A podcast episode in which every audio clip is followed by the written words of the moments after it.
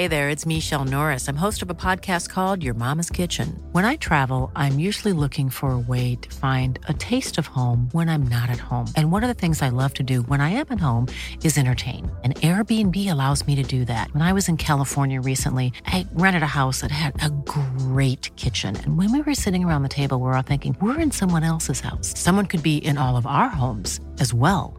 If you have a home, but you're not always at home, you have an Airbnb. Your home might be worth more than you think. Find out how much at airbnb.com/slash host. Millions of people have lost weight with personalized plans from Noom, like Evan, who can't stand salads and still lost 50 pounds. Salads, generally, for most people, are the easy button, right? For me, that wasn't an option. I never really was a salad guy. That's just not who I am. But Noom worked for me. Get your personalized plan today at Noom.com. Real Noom user compensated to provide their story. In four weeks, the typical Noom user can expect to lose one to two pounds per week. Individual results may vary.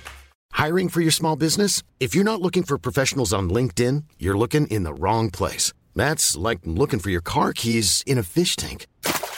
LinkedIn helps you hire professionals you can't find anywhere else, even those who aren't actively searching for a new job but might be open to the perfect role. In a given month, over 70% of LinkedIn users don't even visit other leading job sites. So start looking in the right place. With LinkedIn, you can hire professionals like a professional. Post your free job on linkedin.com slash people today.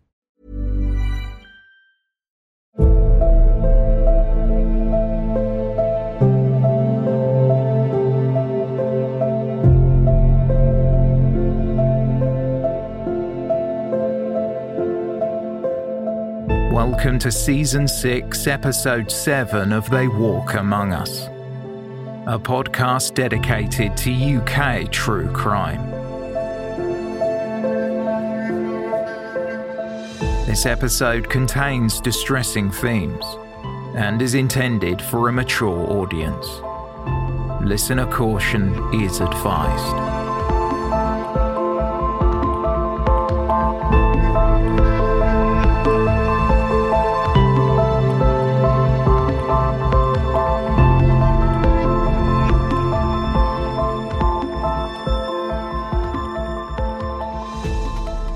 The simplest terms, assisted by her husband, she starved him to death, thereby securing for herself and her family the windfall she craved. Oliver Saxby QC, Reading Crown Court, January 2020. Just say no comment. Uh, let's let's not let's not. Wayne, just say no comment.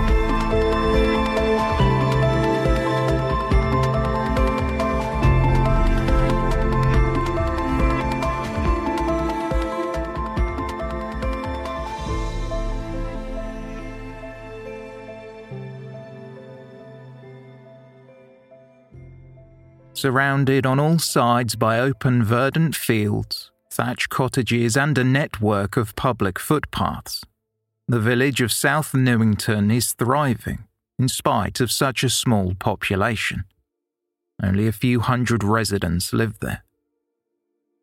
Around a mile from the parish church, the gated entrance to High Havens Farm keeps out unwanted visitors. A long, narrow, single track road affords occupants the ability to notice callers before they arrive at the front door, providing ample time to ready the home for any impromptu visits. In the centre of 65 acres of land sits the farmhouse, part built from old stone and a new brick extension. It is located next to a series of outbuildings all of which have been weathered by time. In March 2014, several decrepit caravans were littered across the site, land isolated in the open countryside. Then neither the farmhouse nor the outbuildings were kept in the best condition. A great deal of renovation work was needed. However, due to its size, High Havens Farm is an incredibly valuable property. When it was sold four years later, it reportedly fetched just shy of £2 million.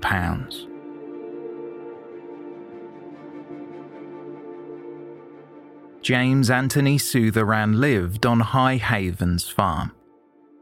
He came from an incredibly affluent family. They owned numerous properties in Oxfordshire and a great deal of land throughout Yorkshire. In 2008, the millionaire was living with his mother, Mary Joy Sutheran, more commonly known as Joy. The former matron of Bloxham School was fond of animals and enjoyed tending to her garden. However, in her autumn years, life was hard. Joy struggled with dementia, and so her son was supported by a live in carer. He had to place his absolute trust that they were providing the best care possible. Alas, four years later, in August 2012, Joy Sutheran passed away of natural causes. She was 92 years old. Her estate was substantial, then worth £1.5 million. But her only son had an even more sizable fortune, somewhere in the region of £3.5 million.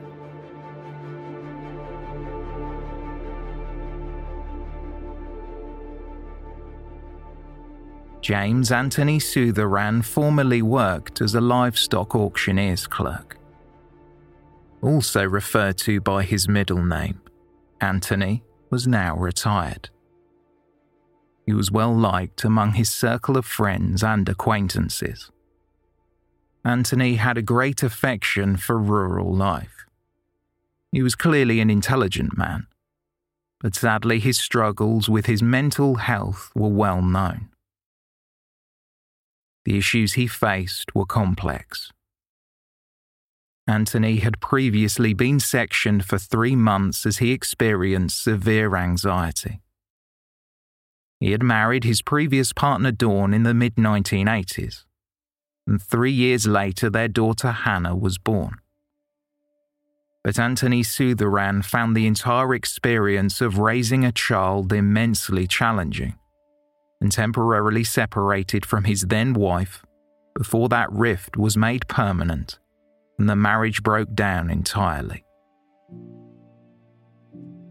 Anthony moved away from his family, but during 2008 he moved back in with his mother and a carer at High Havens Farm. He rarely left the property and could not take care of himself. Anthony was vulnerable to self neglect. He would be labelled a recluse, and court documents refer to the possibility that Anthony was contending with both obsessive compulsive disorder and clinical depression. When he was seen at his mother's funeral, he looked unkempt. It was clear he was confronting a very difficult period in his life. Sadly, only 18 months after Joy Sutheran's death, another tragedy would strike the family.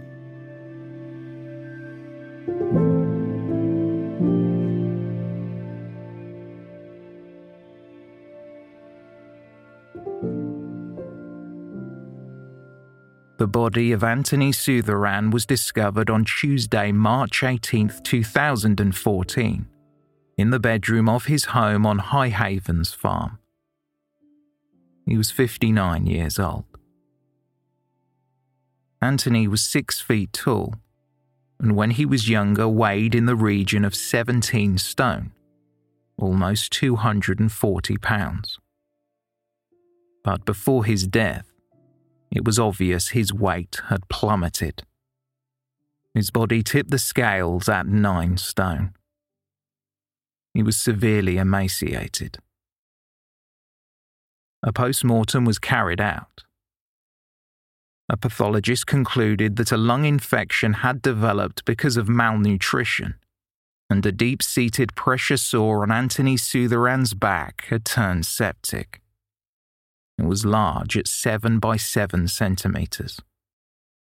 Dr. Ben Phillips, who conducted the post mortem, noted a lack of any muscle tone on the body. There were several marks on the skin, over the legs, feet, shoulders, elbows, and head. It appeared as though Anthony had neither moved nor had eaten much in the period leading up to his death. It could not be confirmed when precisely Anthony Sutheran died. It might well have been earlier on March 18th, the day his body was found, or up to three days before.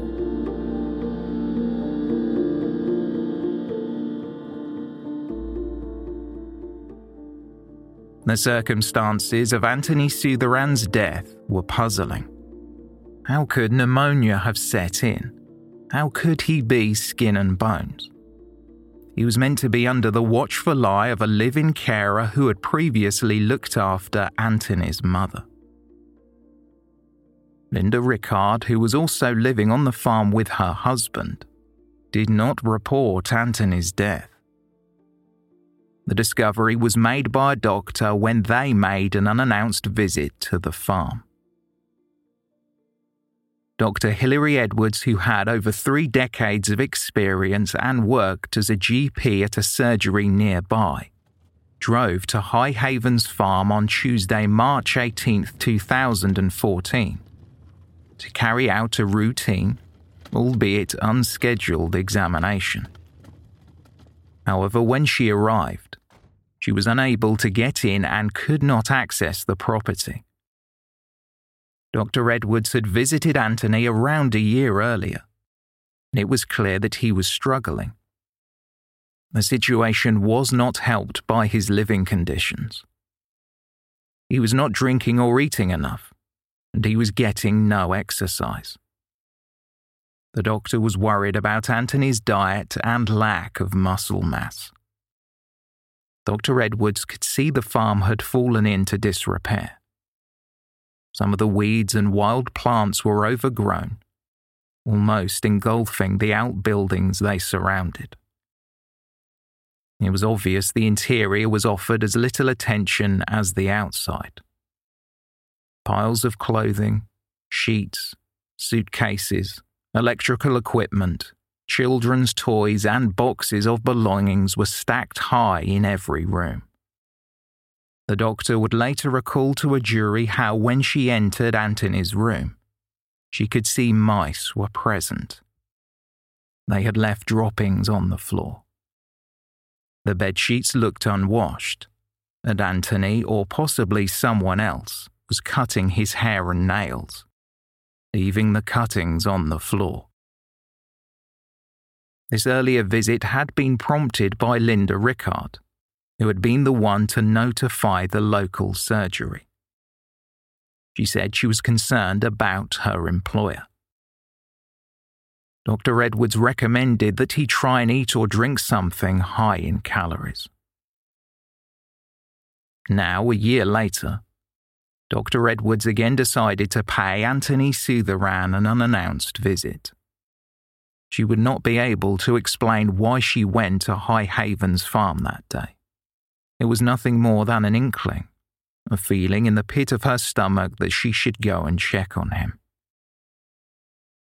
At first, Dr. Edwards waited outside the farm as no one would let her in. When Anthony's carer, Linda Rickard, eventually unlocked the gate, she explained that she was tending to the horses. The pair had a conversation about Anthony's well being. Linda said that she had not seen Anthony and did not know where he was. She eventually admitted that it had been over a day since she had last heard from him. The two went up to Anthony's room. Positioned above the sitting area where Linda and her husband would spend their time relaxing. Linda called out as if to introduce herself, then knocked on the door.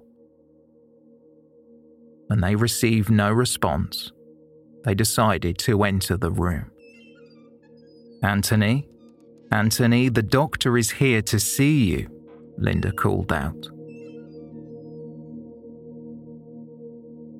Anthony Sutheran was lying motionless on a mattress situated on the floor. The doctor could find no pulse. Anthony was cold to the touch. It was evident that no water or food had passed his lips in some time. Anthony had no clothing on the lower half of his body, which was covered by a stained blanket. There looked to be a bucket in the room that had been used as a makeshift toilet. Although this was undoubtedly an upsetting sight, what Dr. Edwards found even more peculiar was how neat the room was. This was something that the doctor had never seen before. New, neatly folded clothing hung on a chair, and the cleanliness of the room seemed at odds with the rest of the house. Furthermore, despite Anthony's skeletal appearance, food was in the room an apple, some toast, and a chocolate snack. But they were far out of reach from someone bedbound. The police were contacted immediately. After officers arrived at the property, they saw Anthony's body on the floor. The smell of urine hung heavy in the air, and the room felt freezing cold. An officer remarked that the food looked, quote, fresher than Anthony. When the body was moved from the mattress, it was noticed that the blanket was saturated. A physician would later conclude that had Anthony been treated at least a week before his death, his life might very well have been saved.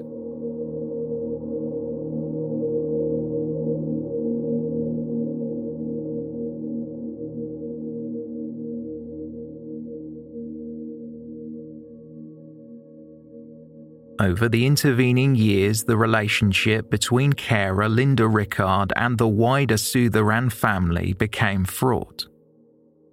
A sense of animosity was palpable. After Joyce Sutheran's death, a will had supposedly been signed in which she would be leaving half of her estate to her son and half to Linda Rickard. Amendments mentioned a quote, special friendship between Linda Rickard and Anthony Sutheran, with the changes stating they would safeguard Anthony and Linda's future. However, the circumstances of who witnessed the signing of the will was somewhat suspicious, and some financial transactions were not adding up. Regardless, paperwork for the estate was submitted and Linda and her husband Wayne assumed they would be receiving a significant financial windfall. Also, the Rickards' children were to benefit. One was potentially going to receive a car, another a flat. Unsurprisingly, this raised some questions, and the dispute for who would receive a share of the estate began. Sadly, it was only a year and a half later when Joyce Sutheran's son Anthony passed away. Coincidentally, he also had just so happened to have made a will shortly before his death in February 2014. He had apparently left a third of his entire estate to Linda Rickard, preventing a sizable inheritance from being passed to Anthony's daughter Hannah. Anthony's estate was worth three times as much as his mother's £3.5 million. There had already been questions around the will of Joyce Sutheran, and now the claim for further assets was headed to the courts.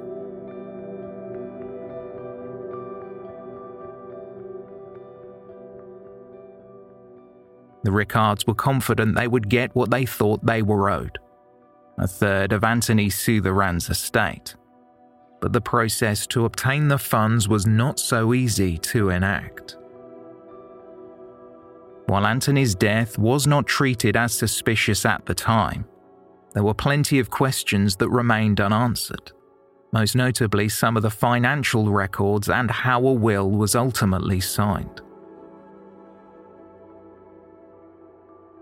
The Rickards' argument for probate was denied, and although they presented the wills when the case went to civil court, they lost their claim. Subsequently, probate was granted to Hannah Sutheran, Anthony's daughter. She had seen little of her father during the final years of his life, although it was not for the lack of trying. As financial records were being retrospectively catalogued, it was plain to see that the bank accounts for Joy Sutheran and her son Anthony were being used after their death. Thousands of pounds had been taken.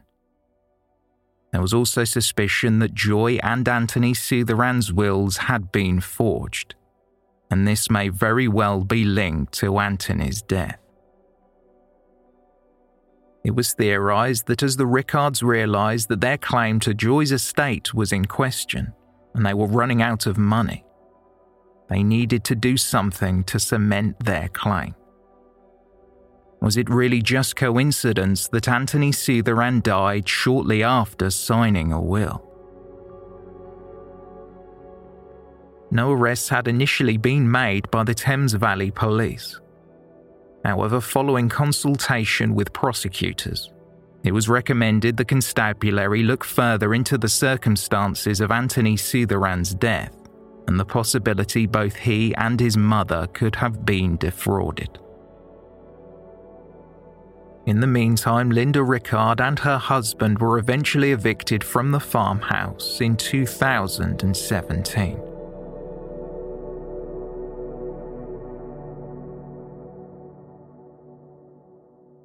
The investigation was not easy.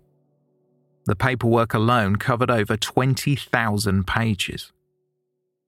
This included witness accounts of anyone that had dealings with Anthony, his mother, their living carer, and anyone connected to the signing of the wills. Financial records for the alleged victims and the people suspected of being involved in fraudulent activity and a potential murder. Medical records also needed to be assessed to understand if neglect occurred and if it was purposeful. And countless pages of handwriting samples had to be reviewed by experts. It had to be proved that the wills were forged. A substantial investigation was undertaken by the Thames Valley Police Major Crime Unit. It involved a tangled web of connections to numerous suspects and spanned a significant period. Linda Rickard and her husband Wayne could very well have inherited a slice of Anthony Sutheran's £3.5 million fortune. There was also the money that had been spent during the time that Linda was meant to have been looking after Joy and her son Anthony.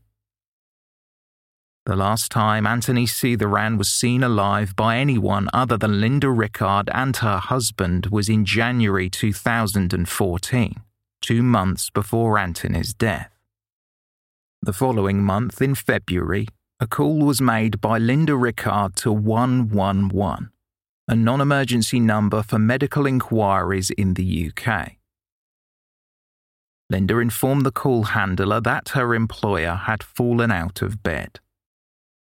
A recording of that call was captured and was later presented in court. Good afternoon, NHS 111. Can I start by taking the patient's location, starting with the postcode? Okay, I, I'm not sure if it's an emergency or not. If I write, phone the right number. I'm not sure. What are you looking Okay, for? okay. Well, um, I um, I have a friend living with me. Um, he's um, in his late fifties. Yep. Um, he's um, I guess you call him a recluse. He doesn't go out very much, and his eating's not very good and things. Um, well, he had a bath last night, and he had fell out of bed yesterday morning because his balance is not great, and he said his leg was hurting a bit. So okay, he had a bath last night. Thought maybe that would make him feel better.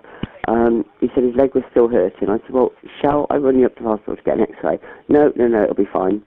So this morning, I'd just gone to wake him up, and he fell out of bed again. He got back up on the bed, and he said, oh, I can't put any weight on my left leg. Can't put any weight on my left leg. Hurt yesterday as well. Yeah. Yeah. And like, he did stand on it last night, um, but he said it was hurting. Well, this morning he said it hurt. Um, I just said to him, let's run up the hospital to, you know, to get you an X-ray, see if you've broken something or, you know, whatever. Um, he didn't want to do that. He doesn't want me to call the doctor this morning. So I just said, let, let me call the out of hours, see what to do. Um, I don't know if it's broken or not, if it's, or if he just pulled something or... Yeah, if it's just bru- really some heavy bru- bruising. Yeah, but I can't get him to come downstairs. Right, okay. So he's not uh not a very outgoing chap. He doesn't go out very much at all. So he had any bleeding of any kind in the last half? No. Linda Rickard was instructed to take Anthony Sutheran to the hospital, although she never did.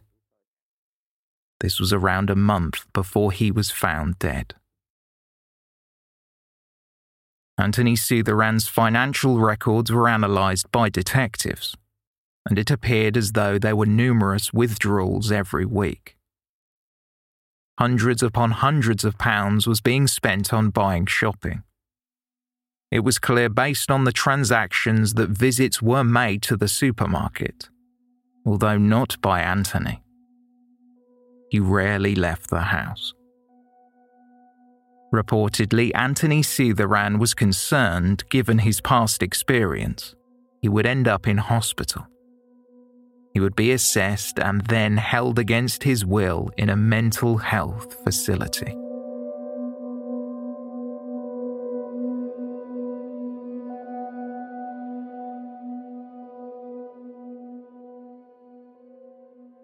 Five years after Anthony Sutheran's death, the police entered the home of Linda Rickard, his former carer. One of the officers was wearing a body cam. Linda Rickard is sitting on the sofa in her front room. Piles of clothes to her left, reminiscent of what the police saw when they entered High Havens farm. It almost appears as if she knows what is coming and is looking to divert her attention elsewhere. Anywhere but in that room. Yeah. I've got quite a lot to read out to you, alright? So I'll read it all out and try and hope hopefully explain. Am I being arrested and being taken away? You are going to be, yeah, alright? Just, just listen to what my colleague's going to say. I'm not really interested. Okay. Um, alright, so the time now, Linda, is 0534, okay?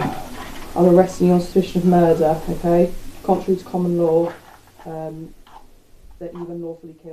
Linda repeatedly but unsuccessfully strikes a series of matches, hoping to light a cigarette. When she finally does, she takes a large drag of her last cigarette before she is taken into police custody. Please don't talk to each other just now. As Linda's husband Wayne is standing in the doorway, despite a warning from officers for the two not to speak, Linda tells him to keep quiet. Just say no comment. Uh, let's, let's not, let's not. They're on the table. That's fine. We can grab them. All right. Wayne, just say no comment.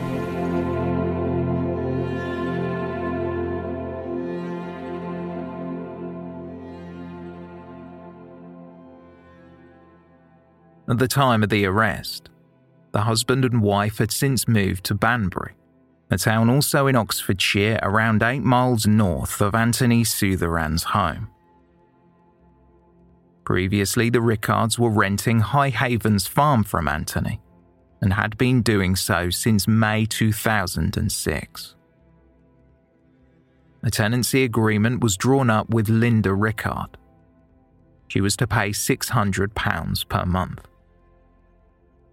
Over the next 13 months, several amendments were made. The rent gradually decreased to the point where the Rickards saw a reduction, providing they helped look after Anthony Sutheran after he moved back to the farm. Linda Rickard would deal with the shopping, laundry, and ensure that Anthony ate. By the end of December 2008, an arrangement was reached where Linda Rickard, a mother to three children, would provide care for Anthony's mother Joy, who was by then in her late 80s and suffered from dementia. The Rickards would pay no rent, and Linda received a salary of £900 a week, just shy of £47,000 a year. The payments were made to an account owned by both Linda and Wayne Rickard. The level of care Linda Rickard provided was obviously being questioned. Ian and Deborah Charles, who were members of Anthony's wider family, went to visit him in 2013, a year after Anthony's mother passed away. They were concerned for his health. Anthony's living carer was present, but whenever he went to say something, Linda frequently spoke on Anthony's behalf or spoke over him. It seemed he was only allowed to respond to a question after receiving a visual cue from Linda Rickard. Ian and Deborah Charles were perhaps some of Anthony's only visitors. Linda Rickard rarely granted anyone access to the farm without her authorization. She would not provide the security code to the gate at the front entrance of the property to anyone not even Anthony Sutheran's daughter. The situation became even more complicated after Anthony Sutheran's death. Along with the court battle with his family, the Rickards refused to leave the farmhouse. It was only after a court order they were evicted and were finally removed in 2017. Arrests for murder followed a few years later.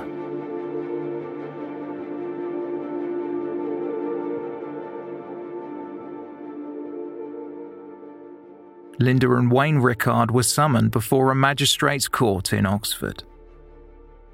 The pair were accused of multiple crimes, all relating to the suspicious death of Anthony Sutheran. The charge sheet was comprehensive and clearly painted the picture of a living carer and her husband that drained the bank accounts of the very people they were meant to be looking after. It was argued they had a desire to exploit, obtaining the fortune of millionaires who were clearly in need of support, reliant on someone to take care of them. Linda Rickard, who was then 60, was charged with murder, unless a charge of manslaughter, fraud by abuse of power, possessing or controlling an article for use in fraud. Two counts of conspiring to pervert the course of justice, two counts of making a false instrument with intent to be accepted as genuine, and four counts of fraud by false representation. Like his wife, Wayne Rickard, who was then 64, was also charged with murder, along with further charges of conspiring to pervert the course of justice, fraud by false representation, and causing or allowing the death of a vulnerable adult.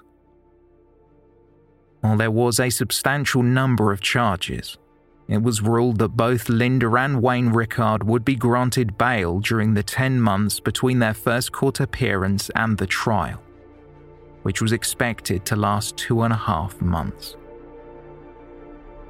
It was due to begin in January 2020.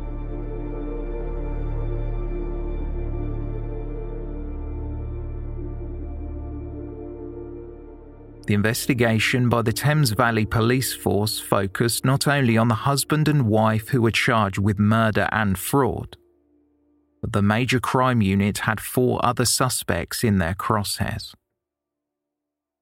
Although they were not suspected of murder, they were accused of fraud. All lived either in Oxfordshire or its neighbouring counties. Shanda Robinson, who, like the Rickards, also lived in Banbury, was close friends with Linda. Shanda was a mother to a young child. From the village of Lower Tysoe in Warwickshire, Denise Neal was meant to have helped Linda Rickard care for Joy and Anthony Sutheran. However, to what extent any support was provided could be argued. Michael Dunkley, who lived in Bloxham, Oxfordshire, knew the Rickards, and they were godparents to Dunkley's child. The village of Bloxham is only a five minute drive from the farmhouse where Anthony Sutheran's body was found. Finally, June Alsford from Aynhoe, Northamptonshire, was also accused of fraud. She too was another friend to Linda Rickard. Like the Rickards, the four suspects also connected to the case appeared before Oxford Crown Court. Both Shanda Robinson, 49, and June Alsford, 76, were charged with fraud by false representation and conspiring to pervert the course of justice. Michael Dunkley, 47, and Denise Neal, 39, each faced a single charge of fraud by false representation. As with the other two suspects, bail was granted, and as per due process, no plea was entered at this stage.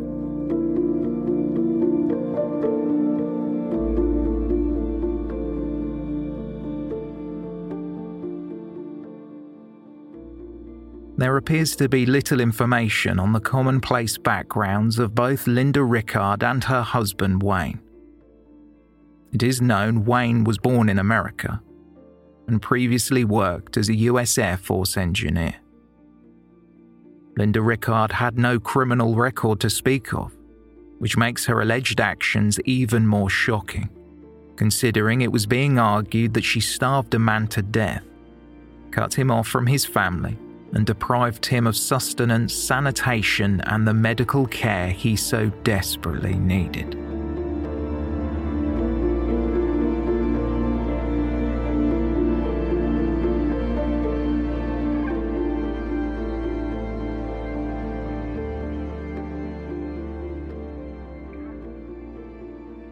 January 23, 2020. The trial began at Reading Crown Court, although only five of the six suspects would be facing a jury. June Alsford, who was 76 at the time of her arrest, had pleaded guilty to two charges fraud by false representation and conspiring to pervert the course of justice. The defendant admitted that she falsely claimed to have witnessed Joyce Sutheran signing a will that would have left half of her estate to her son and half to Linda Rickard. Linda Rickard did not deny all of the crimes she was accused of. Over the years, she admitted that she had illegally obtained an undetermined amount of money that belonged to Anthony Sutheran somewhere between forty to one hundred and thirty thousand pounds. She also used between fifty to one hundred and seventy thousand pounds of Joyce Sutheran's money and spent it as if it were her own. The amounts were considerable and used on the private school education of the Rickards' three children, paying off any debts the couple had accrued and keeping the husband and wife in the lifestyle to which they had grown accustomed. It was argued, however, in spite of the confession to some fraud charges, Linda claimed the money was not spent on, quote, high living. A year before her death, Joyce Sutheran had a separate savings account in which she saved £80,000 but shortly before she died, there was only £5,000 left. Joy was frail and suffered from dementia. This was evident. But curiously, thousands of pounds were supposedly being withdrawn by her between 2008 and 2012. It was alleged by the prosecution that in December 2010, Linda and Wayne Rickard used some of Joy's money around £30,000, to buy a 4x4 motor vehicle. It was registered under the name of Wayne Rickard, but purchased using a cheque allegedly written by Joy Sutheran. Neither Linda Rickard nor her husband Wayne ever provided a straight answer to either the salesperson on the garage forecourt or their friends when asked where the money to buy it came from. First, Wayne Rickard said the money came from his mother in law, and then Linda Rickard said the vehicle belonged to her son.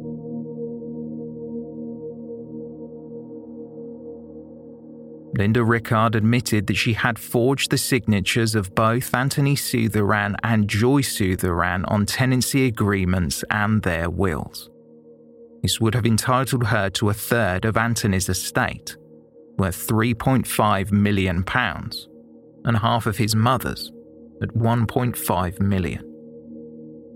This admission covered the guilty pleas regarding multiple counts of fraud.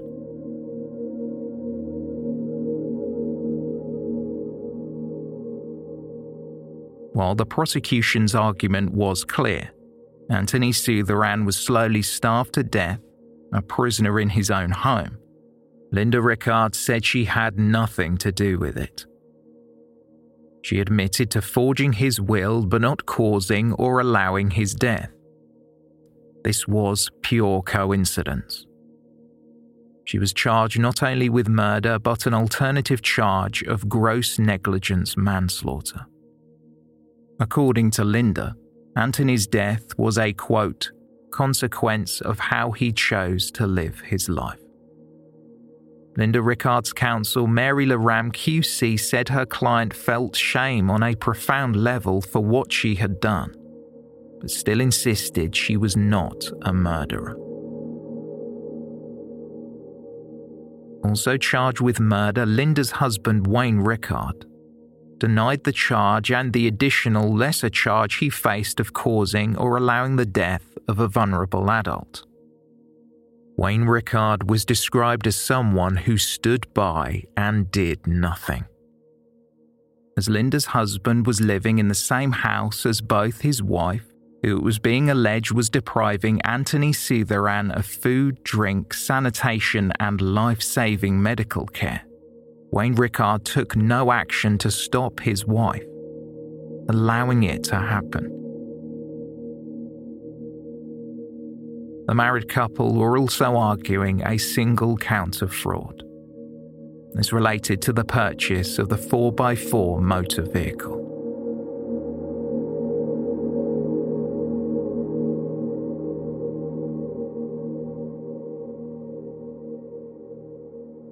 Acting for the Crown, Oliver Saxby QC told jurors that Anthony Sutheran was starved to death as Linda and Wayne Rickard sought to obtain a piece of his fortune.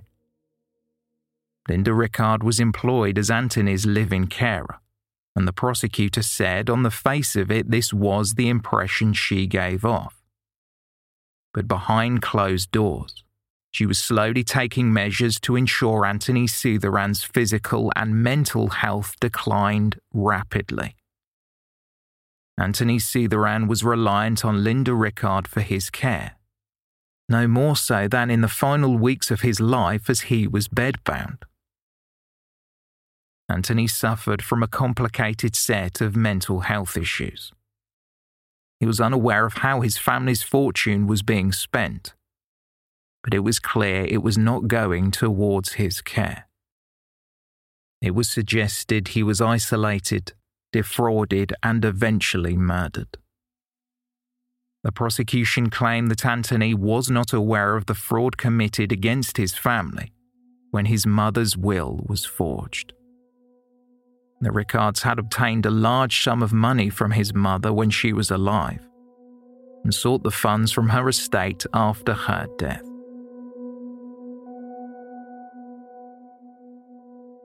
Oliver Saxby QC described Linda Rickard's behaviour as sinister.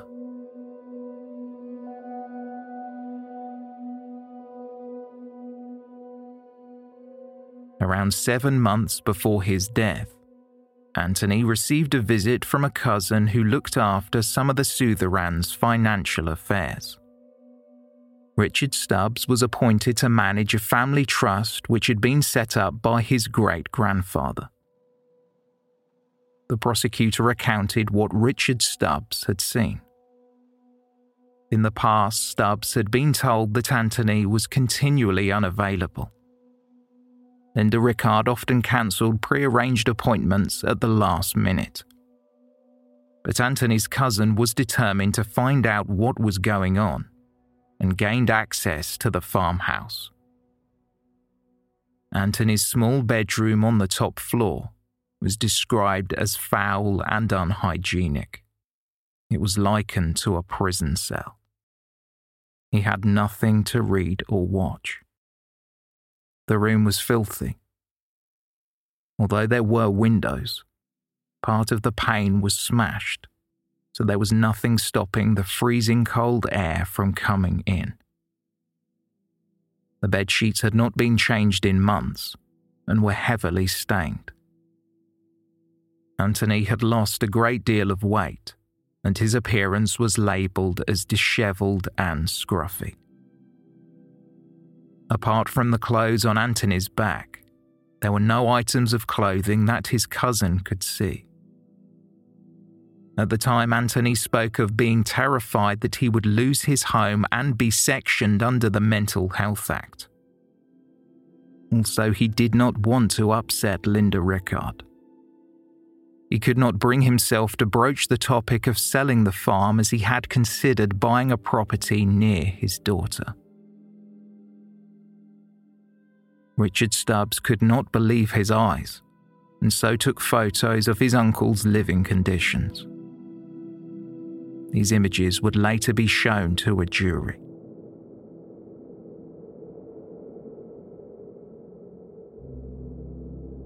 In this position of power, it was alleged that with the assistance of her husband Wayne, Linda Rickard saw an opportunity to quote, ruthlessly exploit Anthony by cutting him off from his family, stopping him from seeing a doctor, and then denying him any sustenance. The prosecutor said, quote, she was eyeing a windfall. That windfall came to be dependent on Anthony Sutheran's death and she got impatient and worried that windfall might elude her. According to Oliver Saxby QC, it would have been clear to anyone that had seen him that Anthony was suffering as he had barely eaten or drank any water. He was skin and bones. He slept on the floor with only a filthy mattress and a blanket to keep him comfortable. A piece of tarpaulin had been laid out to ensure Anthony did not soil the carpet. It was said that unknown to Anthony, his mobile phone had been taken and the settings amended so he could not receive calls. He thought no one cared. Friends and family, including his daughter who attempted to contact him, rushed away being told that he did not want to see them. During her grandmother's funeral in 2012, Hannah Sutheran pleaded with Linda Rickard to see her father. She would later speak about how she felt Anthony was controlled and isolated. As he was cut off from his friends and family, unaware of what Linda Rickard was doing, this only further impacted Anthony's mental state and increased his feelings of loneliness. He was entirely dependent on his carer. Linda Rickard appeared to be driving a wedge between father and daughter, telling each of them that the other did not want to see them. Furthermore, after an investigation into Linda Rickard's financial affairs, Subsequent to Anthony Sutheran's body being found, she pretended to be him over electronic correspondence despite him being dead. It appeared that due to the delay in a falsified will being paid, Linda Rickard carried out yet more dishonesty to obtain funds to tide her over.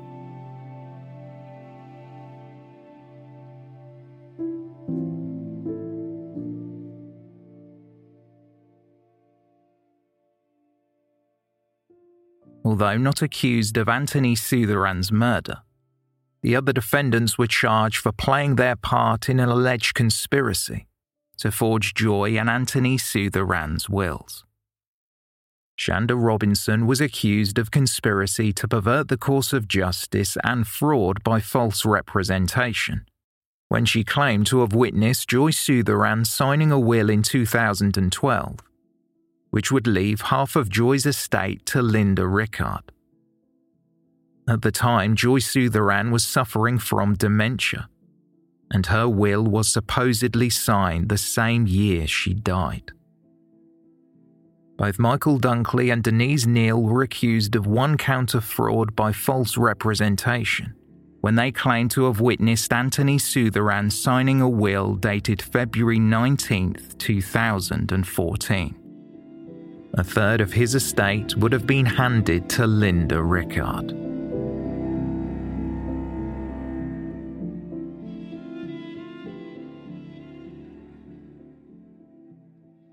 Oliver Saxby QC explained how Linda Rickard contacted a non emergency number on February 23, 2014, and was advised to take Anthony Sutheran to the accident and emergency room. His care was entirely in her hands, although she did nothing.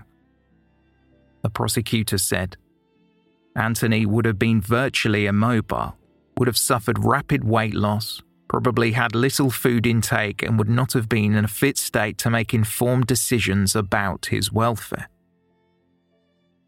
Describing Linda Rickard's actions, the prosecutor went on to say that she was, quote, perfectly happy for Anthony Sutheran to fade away.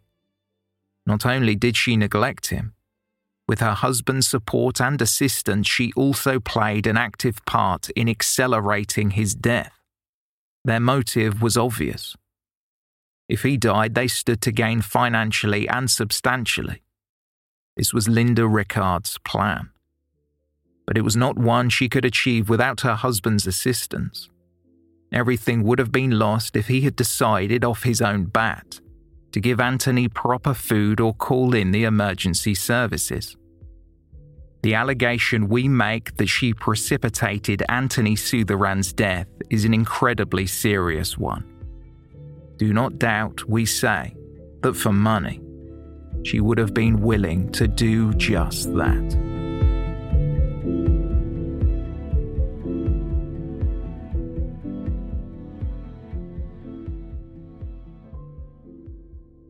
By the end of January 2020, around a week into the trial. The court case had only just begun. Oliver Saxby QC had finished his opening remarks, and witnesses were being called when, somewhat puzzlingly, it was announced that the trial was halted and the jury were to be discharged. They had most likely heard something that would have influenced their decision. Retrial was initially scheduled for October 2020. As with many cases in the courts, there were delays, impacted further by the coronavirus outbreak. But in this instance, the reason for why this trial was abandoned and new proceedings commenced has not, up until this point, been reported publicly.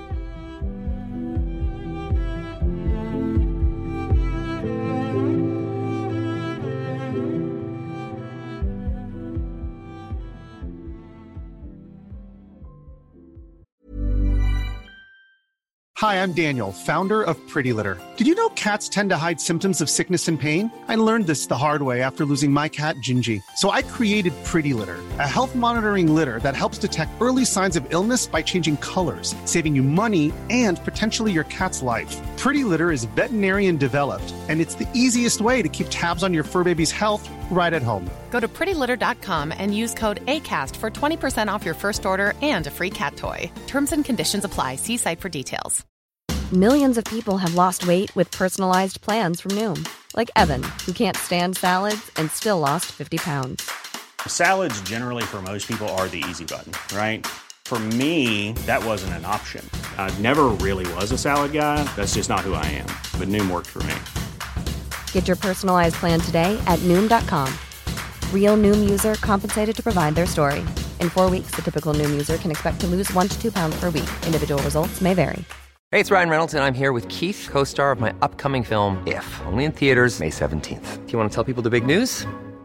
All right, I'll do it. Sign up now and you'll get unlimited for $15 a month and six months of Paramount Plus Essential Plan on us. Mintmobile.com slash switch. Upfront payment of $45 equivalent to $15 per month. Unlimited over 40 gigabytes per month. Face lower speeds. Videos at 480p. Active Mint customers by 531.24 get six months of Paramount Plus Essential Plan. Auto renews after six months. Offer ends May 31st, 2024. Separate Paramount Plus registration required. Terms and conditions apply if rated PG. Since 2013, Bombas has donated over 100 million socks, underwear, and t-shirts to those facing homelessness. If we counted those on air, this ad would last over 1,157 days. But if we counted the time it takes to make a donation possible, it would take just a few clicks. Because every time you make a purchase, Bombas donates an item to someone who needs it.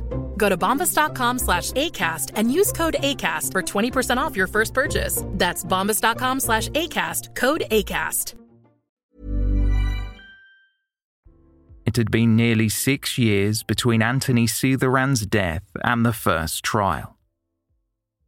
It would be another 15 months until the second set of legal proceedings began at Reading Crown Court, overseen by Mr. Justice Wall. Oliver Saxby QC, again acting on behalf of the Crown, repeated much of what was said during the initial opening remarks before the prosecution was abruptly cut short. Saxby informed the new jury how friends and family of Anthony Sutheran, quote, smelt a rat when it was realised that Linda Rickard might inherit half of Joyce Sutheran's estate and a third of her sons. Anthony's isolation suited Linda Rickard. It allowed her to tighten the net around him and exert her control over him and his affairs, the prosecutor said. As Anthony was confined behind closed doors, isolated on a farmhouse, Linda Rickard made sure that Anthony neglected himself, and that behaviour continued until his body could take no more. It was labelled the perfect cover Prosecutor Oliver Saxby QC told the jury Anthony said he was worried about upsetting Linda Rickard and scared of being evicted and placed in a mental health institution. Anthony Sutheran was set on a quote, trajectory to die.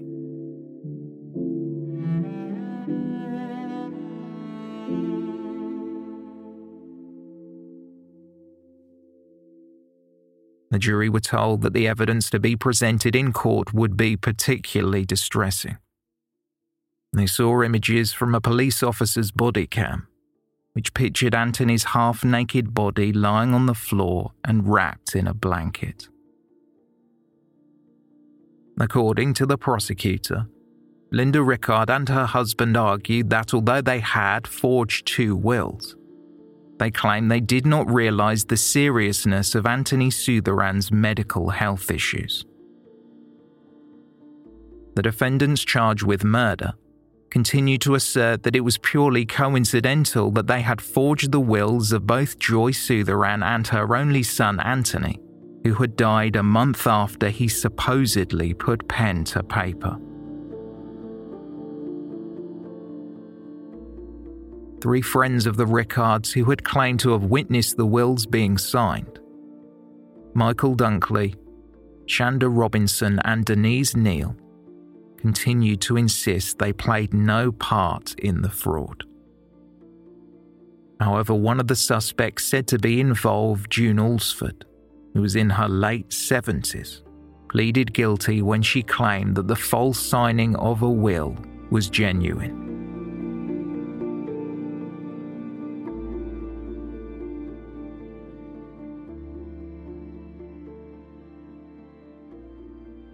Anthony Sutheran's daughter Hannah testified for the prosecution. She spoke from behind a screen so as to not be seen by the defendants. She described how more often than not visits to see her father would be cancelled. The excuses she was given were either that her father was unwell He did not want to see her, or he was out of the house at the time she visited. When she did see her father, Hannah Sutheran said this was not the man she knew. He looked awful, the witness testified. Dirty, very withered, scraggly hair, baling twine, so he didn't have a belt. It just wasn't my dad. When asked for the precise amount of times when she was able to see her father, the witness said around half, although Anthony's daughter recalled there were almost half a dozen instances when she received a phone call from her father after being turned away, only to be told he was more than happy to see her. Hannah said her father was concerned about broaching the topic of selling the farm with his living carer, as she would have nowhere to live. Witness recounted in December 2013, around three months before her father's death, he spoke with his daughter over the phone. They had arranged to meet on the farm. Still, when Hannah turned up with her stepfather carrying a Christmas gift, she was greeted by Linda Rickard, who appeared incredibly flustered. She was not aware that Anthony's daughter was paying them a visit. Linda Rickard said Hannah's father did not want to see anyone. He was apparently feeling unwell. Anthony's daughter was distraught.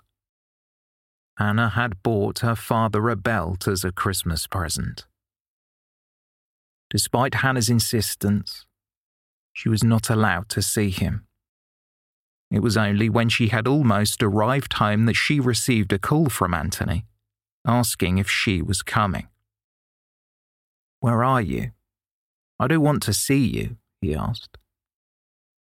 But overcome with emotion and unsure of what was going on, constantly being turned away by who she thought was her father, Anthony Sutheran was told, This is too much. I can't deal with this. It was the final occasion when Anthony's daughter attempted to see him. The 59 year old would die the following March.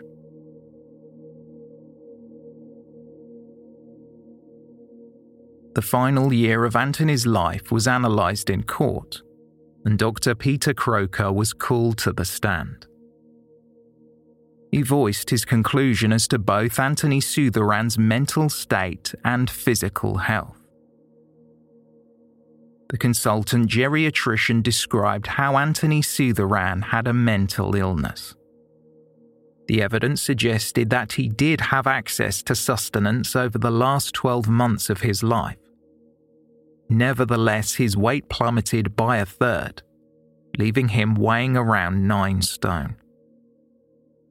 Dr. Peter Croker testified For a very long period, when this man was still mobile, I cannot assume he was unable to get food.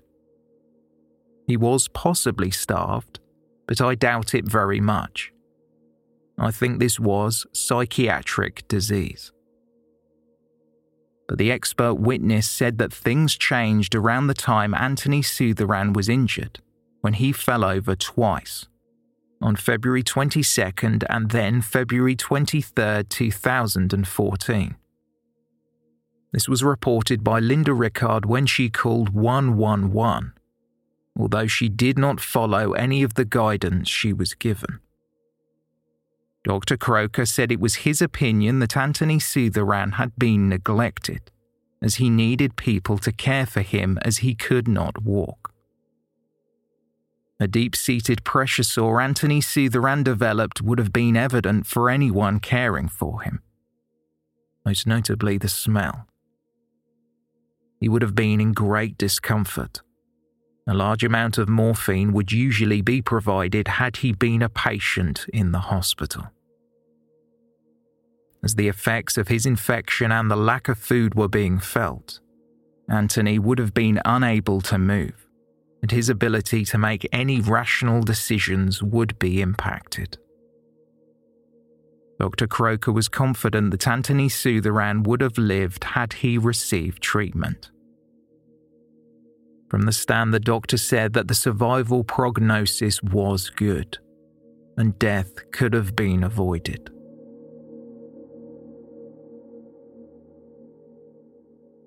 The topic as to whether or not it was possible that Linda Rickard simply did not notice was posed by the judge. Mr. Justice Wall was told by Dr. Croker that Anthony Sutheran would have been unable to move by March 4th due to the infection and lack of sustenance. Based on an examination, it was concluded that Anthony had not eaten in 34 hours before his death. And another important thing to note Anthony Sutheran would have been incontinent, unable to reach the bathroom. However, when his body was found, it appeared as though the room had been cleaned before a doctor discovered his body. He would have been unable to clean up himself. So this leaves either Linda Rickard, her husband, or both of them as to who was responsible for staging the scene with clean clothes.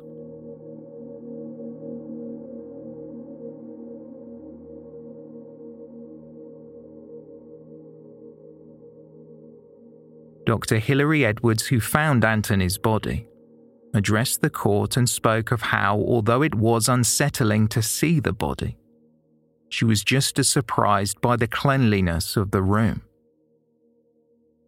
My eyes went down to the floor where I saw Anthony, Dr. Edwards said. He was clearly dead. He was stone cold. I think I touched his head and checked for his pulse. He was cold and stiff. In the past, when I had visited, there had been mouse droppings in his bedroom, and I remember thinking I hope there was no mouse under that covering on his body. I had not seen him for almost a year and he was grossly thinner. My concern in June 2013 was loss of muscle mass and looking thinner. He was grossly thinner on this occasion. I told Linda Rickard that he was clearly dead and we needed to remove ourselves from the room.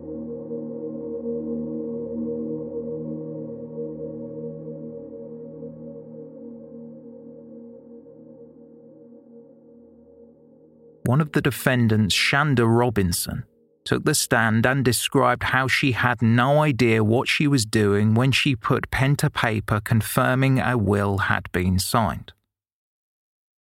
Robinson was good friends with Linda Rickard and had even visited her on the farm. She denied any suggestion that she was working with the Rickards to obtain part of the Sutheran's fortune. According to Robinson, she was unaware of what was going on, although she did admit that she was told what to say by Linda Rickard as solicitors were asking questions. Shanda Robinson told the court that she just signed the paperwork under the pretense that it was legitimate. Joyce Sutheran's signature was already on it, along with another acquaintance of the Rickards, June Alsford. Alsford, who was in her late 70s, had pleaded guilty to fraudulently signing the same will. Speaking about what happened and of Linda Rickard, Shanda Robinson said, I had no cause to think it would be dishonest. She was a really good friend because I trusted her 100%. She's put me in a position where I could lose everything. A similar claim was made by another of the defendants, Denise Neal. Before her arrest, she had called Linda Rickard a close friend. Although now she was saying she was tricked by someone that she would have done anything for.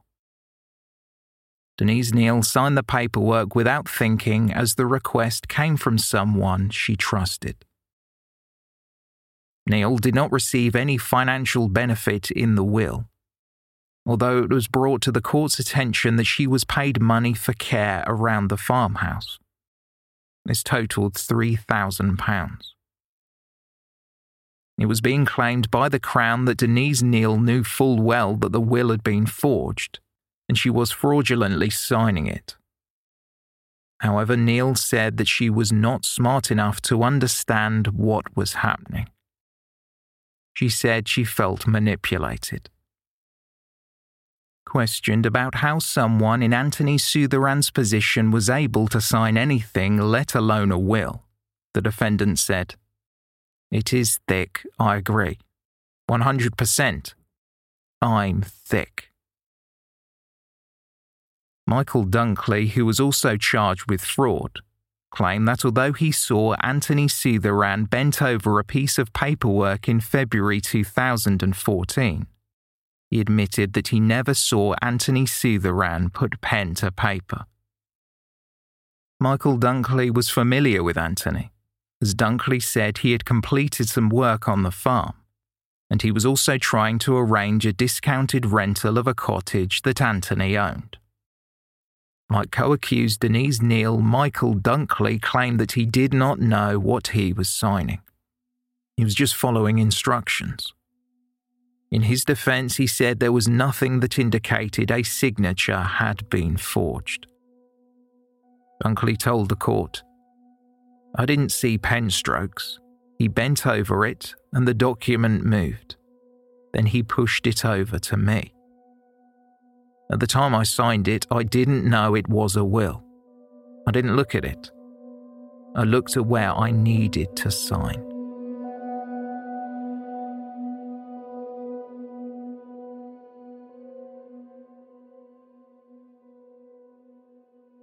The charges Linda Rickard and her husband Wayne faced were severe. However, neither chose to take the stand and put forward their side of the story to jurors at Reading Crown Court. The live in carer's argument was simple. She could not be held responsible for all the decisions Anthony Sutheran made, and his death was of his own making. In closing arguments, the prosecutor felt differently. Quote, from Linda and Wayne Rickard, a wall of silence when their chance to give evidence came. A situation that cries out for an explanation from each of them. There were three of them one house, one dead, and yet silence from the other two. Linda Rickard is greedy, manipulative, and intent on financial gain, taking substantial risks and involving others.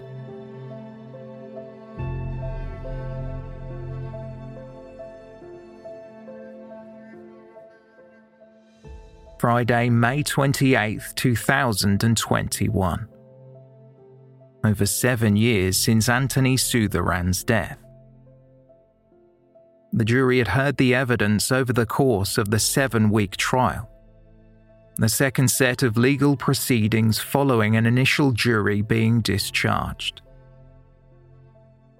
Linda Rickard was accused of murdering Anthony Sutheran denying him access to medical assistance and depriving him of sustenance. Her husband Wayne Rickard also faced the same charge of murder. The jury, however, did not feel they were equally culpable.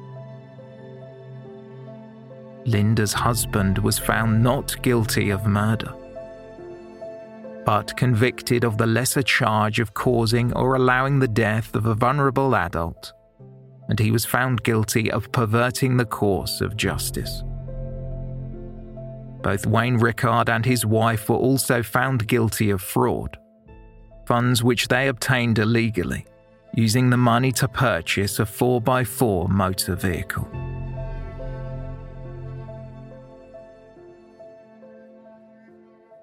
It was alleged that Linda Rickard had heartlessly coerced and exploited the people she should have been caring for. Throughout the trial, she was the one who appeared to have been the focus of the prosecution's case.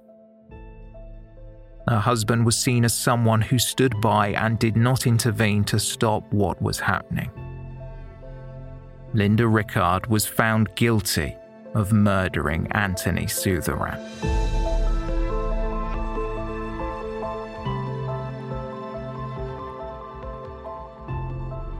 A string of further verdicts would then follow. the three other defendants who are friends of the Rickards, Shanda Robinson, Denise Neal, and Michael Dunkley, were also all found guilty of fraud when they claimed to have witnessed Joy and her son Anthony signing away a portion of their estate. Shanda Robinson was also found guilty of conspiring to pervert the course of justice.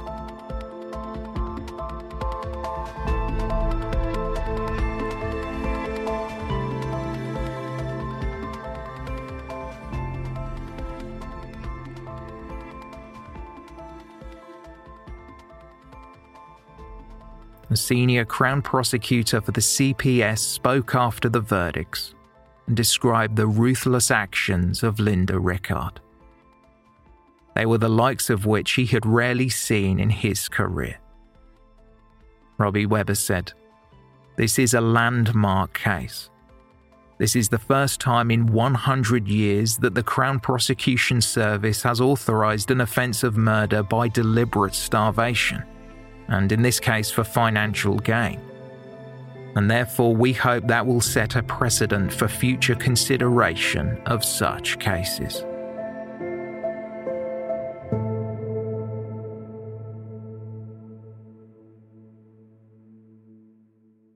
The judge, Mr. Justice Wall, did not hand down any sentences straight after the verdicts.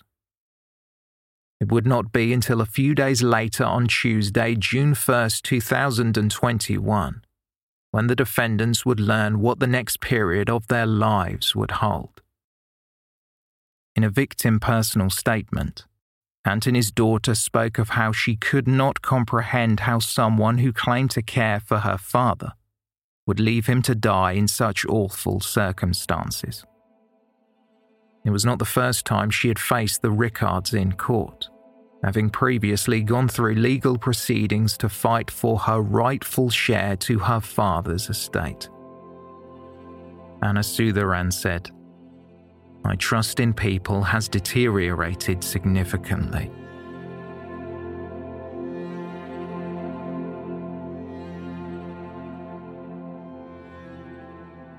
several aggravating factors related to Anthony Sutheran's murder.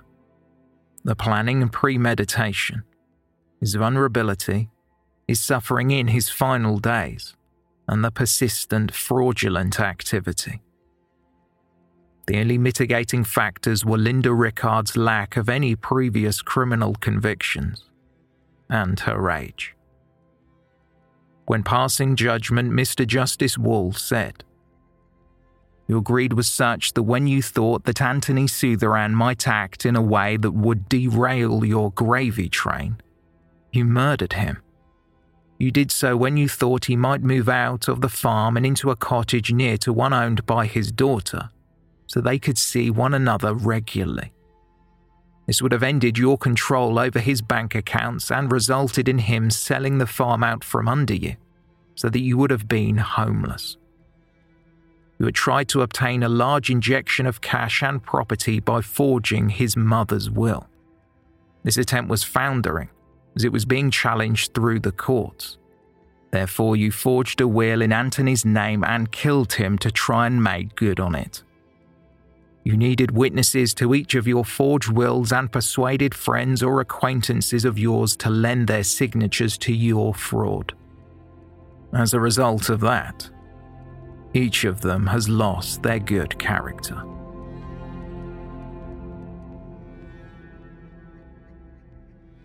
Linda Rickard was told that for murder a life sentence would apply, and the minimum term she would spend in prison was nearly three decades 28 years to be precise.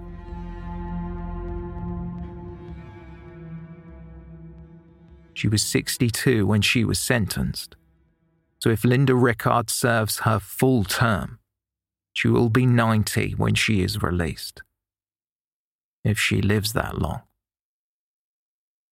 Being found guilty of causing or allowing the death of a vulnerable adult, her husband Wayne also admitted to several fraud charges. He was convicted of fraud and perverting the course of justice he was sentenced to ten and a half years. Mr. Justice Wall highlighted that Wayne Rickard had clearly been using the kitchen to prepare meals, so why could he not provide Anthony Sutheran with anything? The Rickard's bedroom was near Anthony Sutheran's room, so it was obvious what was going on. The four accomplices were also sentenced. Like Linda Rickard, none of them appeared to have any criminal record to speak of. Shanda Robinson, who was friends with the Rickards and lived nearby, was charged with perverting the course of justice and signing a will she knew to be fraudulent. She was sentenced to 32 months in prison. Denise Neal, another acquaintance of Linda Rickard and someone who also claimed to have provided care for the Sutherans, was sentenced to 27 months, and Michael Dunkley received 24 months.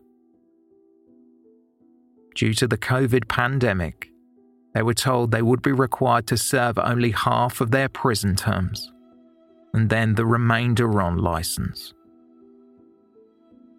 Finally, June Alsford, the eldest accomplice, would not face any time behind bars. She had been the only member of the group to help the police with their investigation. She even tried to persuade the others to plead guilty. June Alsford was given a two year suspended sentence for her guilty plea.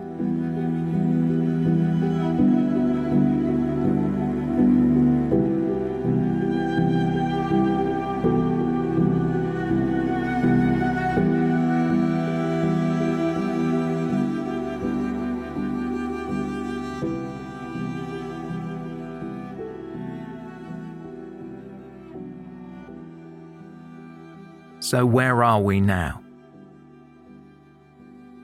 What ultimately led Linda Rickard to the point in her life where she starved a wealthy and vulnerable man to death is something only she knows. It can be supposed the motivation behind her actions was greed, and she saw an opportunity when it was clear that Anthony Sutheran could not care for himself. She had Anthony Sutheran's life in her hands. But instead of making sure he received life saving treatment, he was left to die. Linda Rickard could not even admit what she had done in court. But at least now, on those long nights in a prison cell, she will have plenty of time to think about it.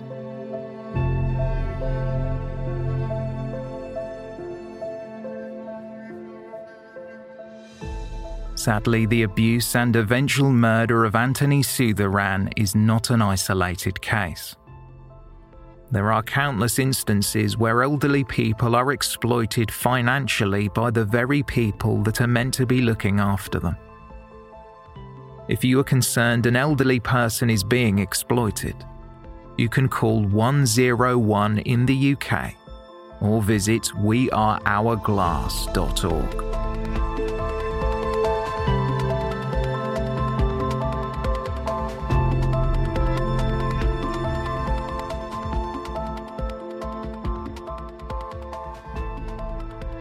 Thank you for listening.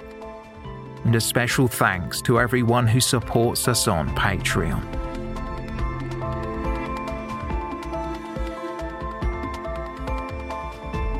For more information on this episode, please see the show notes or visit our website, theywalkamonguspodcast.com.